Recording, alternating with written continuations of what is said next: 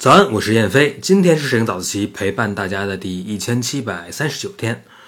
那 iPhone 十三呢？前段时间终于出来了，我也在咱们早自习群里头看到有同学问，说到底是买十三还是买 iPhone 十三 Pro 呢？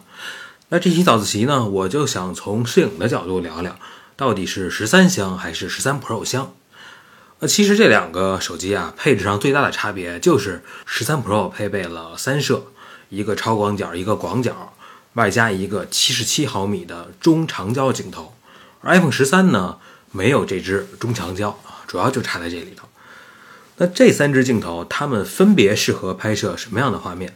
那我们日常拍摄的时候用哪个拍的比较多？用哪个镜头呢？拍的效果又比较好？呃，我们今天就从拍人和拍景这两方面分别来说说。我们首先来看看拍人啊，那拍人的时候呢，我用的最多的就是。广角和中焦几乎是差不多多的，啊，如果是街拍拍一些纪实类的照片，我会用广角多一些。那如果是拍一个人像特写、半身像之类的，那我会更多的用到长焦，因为长焦嘛，它会有小景深的效果，能够帮我们模糊背景、凸显人物。另外呢，现在的手机上都会有一个人像模式。它也是通过算法帮助我们把人以外的事物更加模糊掉嘛，还是凸显人物的作用。那这个人像模式呢，基本上也是基于中长焦和广角这两支镜头计算的。所以呢，拍人我就很少用超广角镜头，因为广角镜头特点我们都知道啊，近大远小。那超广角镜头呢，就加一个更字儿，它就很容易把人拍的变形。我给大家举个例子啊，但是这里我们就别用人的照片了，我用两张我给喵喵拍的照片给大家看一下，效果是一样的。那上面这张呢，是我用超广角镜头拍的喵喵，它正蹲在这个椅子上，我是从下往上仰拍的。那因为近大远小的原因呢，离我这个手机最近的就是喵喵的这个巨大的屁股。它几乎占满了整个照片的底边，那它的两条前腿呢，也因为近大远小，离手机近嘛，变得十分的粗壮，脸也变得巨大，下巴变得特别宽。你看这个照片啊，我就感觉是容嬷嬷看着小燕子的这个表情。这些呢，都是因为超广角的近大远小造成的。那下面这张喵喵呢，是我用普通的广角镜头拍的。你看，其实喵喵还是很漂亮的，是吧？小小的尖下巴，一点也不觉得胖。那容嬷嬷秒变令妃娘娘了，就。所以各位男同学啊，从这两张照片，你至少能总结出三个要点：第一，就是给你女朋友拍照的时候，谨慎使用超广角镜头；第二，是给你女朋友拍照的时候，谨慎使用低视角。所以你就知道为什么女生自拍的时候总是喜欢把手机举高了拍，是吧？因为这样显得眼睛大，下巴还小。那第三呢，就是给你女朋友拍照的时候，千万不要使用底光拍照，这都是电视剧里头给坏人布光的方法。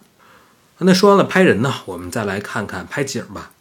那很多摄影的初学者啊，可能都会有一个误解，就他们会觉得，我拍风光，我为了表现这个风光的辽阔，这个时候我就更应该用广角甚至超广角拍摄。那你可能就想错了。其实我们越到这种辽阔的场景啊，会越多的使用中长焦、长焦的镜头。你可以想象一下啊，你比如说你眼前就是一片蔚蓝的大海，然后一望无际的海岸线。那这个时候，其实你用超广角镜头去拍出来的画面，和用长焦镜头拍出来的这个海是一样的，就都是上面是天，下面是海，中间一条海平面。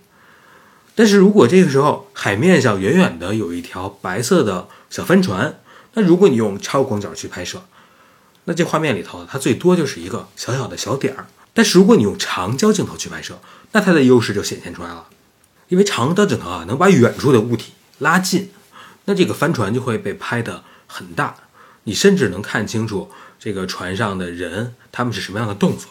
那这个呢就是我们。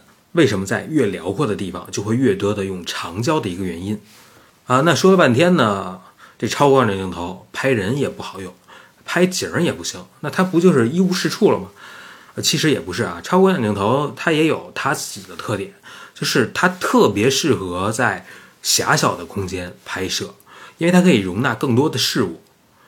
那比如说啊，我们在长城的烽火台里面，那我想拍摄一张透过这个烽火台的窗口拍摄外面景色的画面。